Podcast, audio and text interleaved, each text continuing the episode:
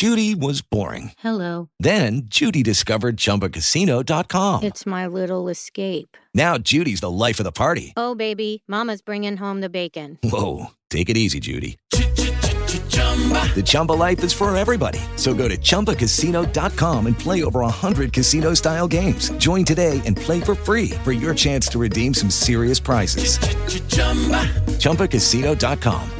No purchase necessary. Void where prohibited by law. 18 plus terms and conditions apply. See website for details.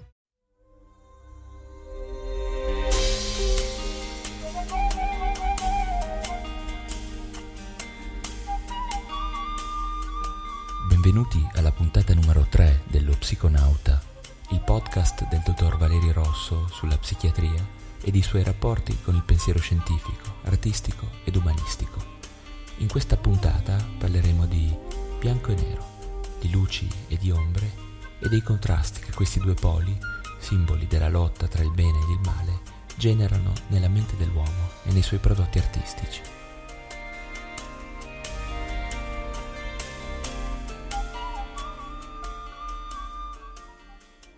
Quando disponiamo sulla scacchiera le pedine bianche e nere, senza rendercene conto, non facciamo altro che imitare l'eterna lotta tra il sole e la notte, tra la luce e le tenebre.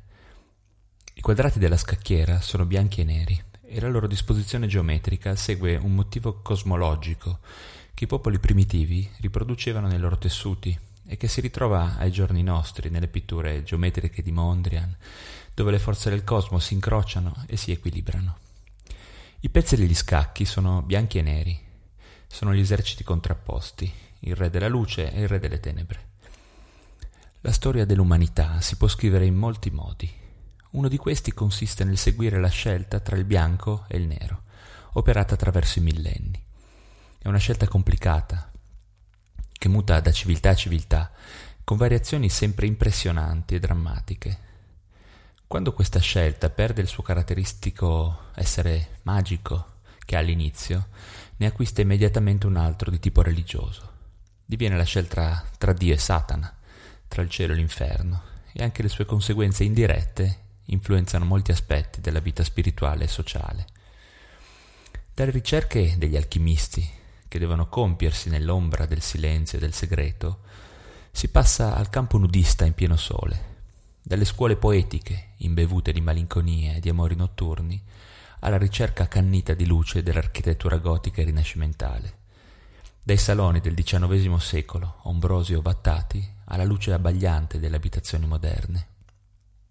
Viene quasi voglia di parlare di due razze umane, o meglio ancora di credere agli oroscopi e di pensare a dei cicli storici in cui la dominazione di Saturno si alterna a quella di Giove. Ma purtroppo la storia umana non è così semplice. Come nel gioco degli scacchi, le pedine bianche e nere, gli uomini solari e notturni si mescolano e si confondono prima che qualcuno vinca. Oggi siamo forse sotto l'influsso di Giove. Le nostre case sono inondate di luce, anche quei paesi dove il troppo sole distrugge in questo modo libri, mobili e i quadri. La vita sociale non ha più segreti. Si cercherebbe invano la più piccola oasi dove isolarsi. Infatti per molti di noi l'ultimo riparo è la stanza da bagno, il WC, come fa osservare Mumford. E d'altra parte l'aspetto più ossessivo oggi non è più l'ombra, ma piuttosto la luce. La luce abbagliante della bomba atomica, la sua pioggia di fuoco, ben più distruttrice e terrificante di quella dell'Apocalisse. Di fronte ad essa una caverna oscura e un rifugio accogliente e tranquillo. Proviamo ad abbozzare una storia di questo doppio volto della paura umana.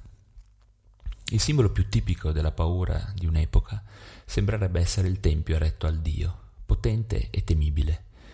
Questo tempio si trova, di conseguenza, più lontano possibile dai luoghi normalmente abitati.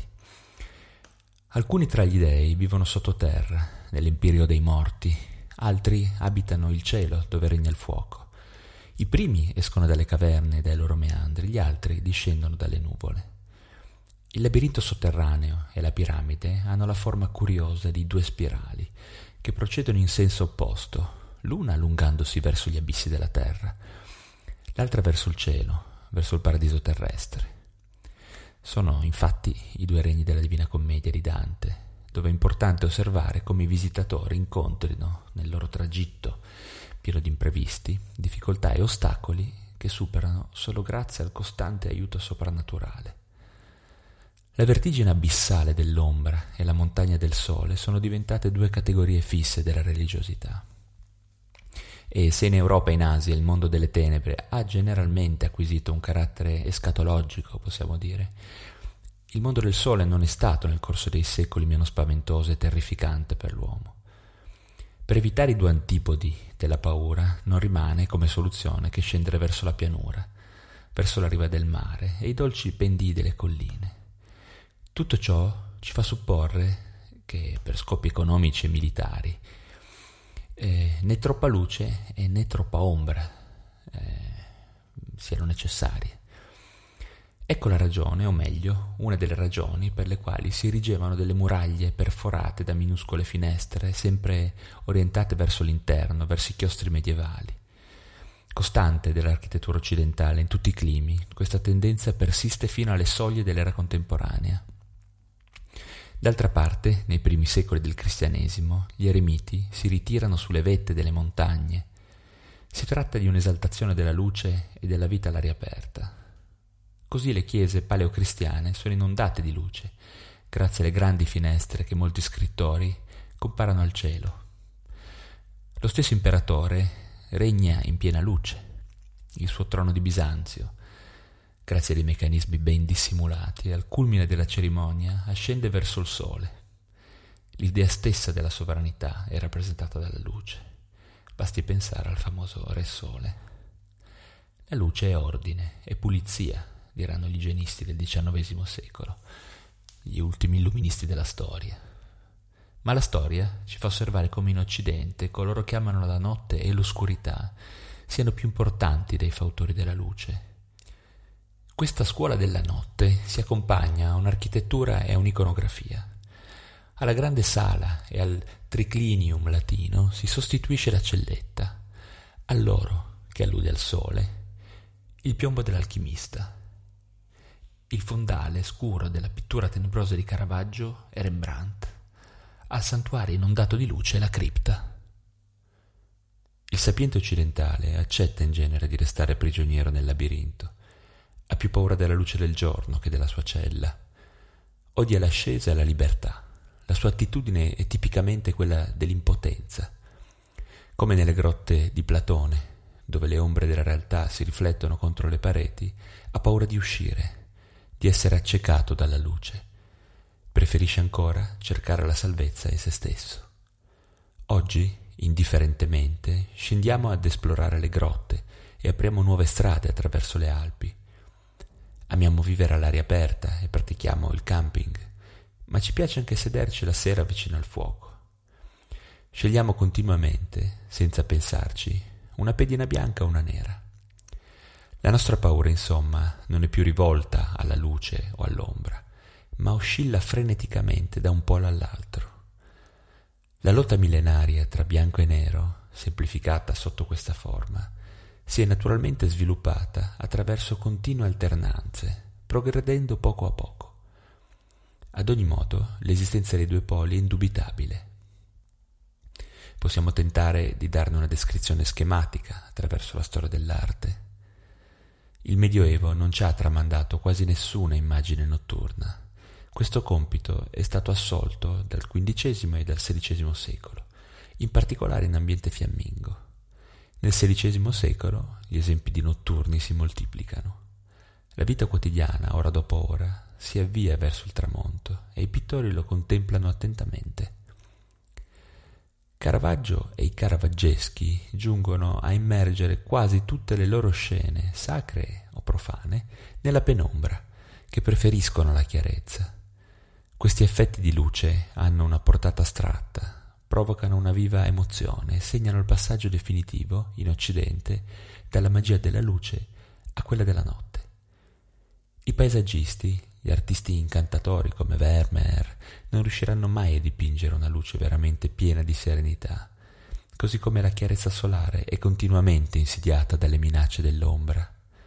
Il XVII secolo, anche se non completamente, torna invece alla chiarezza solare. Il romanticismo del XIX secolo ci lascia in eredità la sua ispirazione all'emozione notturna, malgrado gli impressionisti e la loro rivincita della luminosità. Era inevitabile. Le arti seguono e accompagnano le grandi crisi spirituali.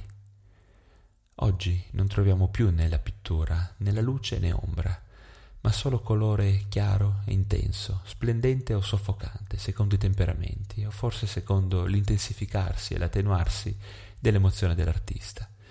In questi ultimi anni si giunge a una sorta di corsa verso il colore più chiaro, più netto, più brillante, ma proprio per questo meno intenso e di fatto meno elaborato. Domani, forse, la chiarezza nell'arte potrà essere raggiunta grazie al libero abbandono, al sentimento e all'emozione, anche se la storia che abbiamo appena ripercorso insegna che solo ieri questo libero abbandono conduceva la pittura e la cultura a immergersi nella notte.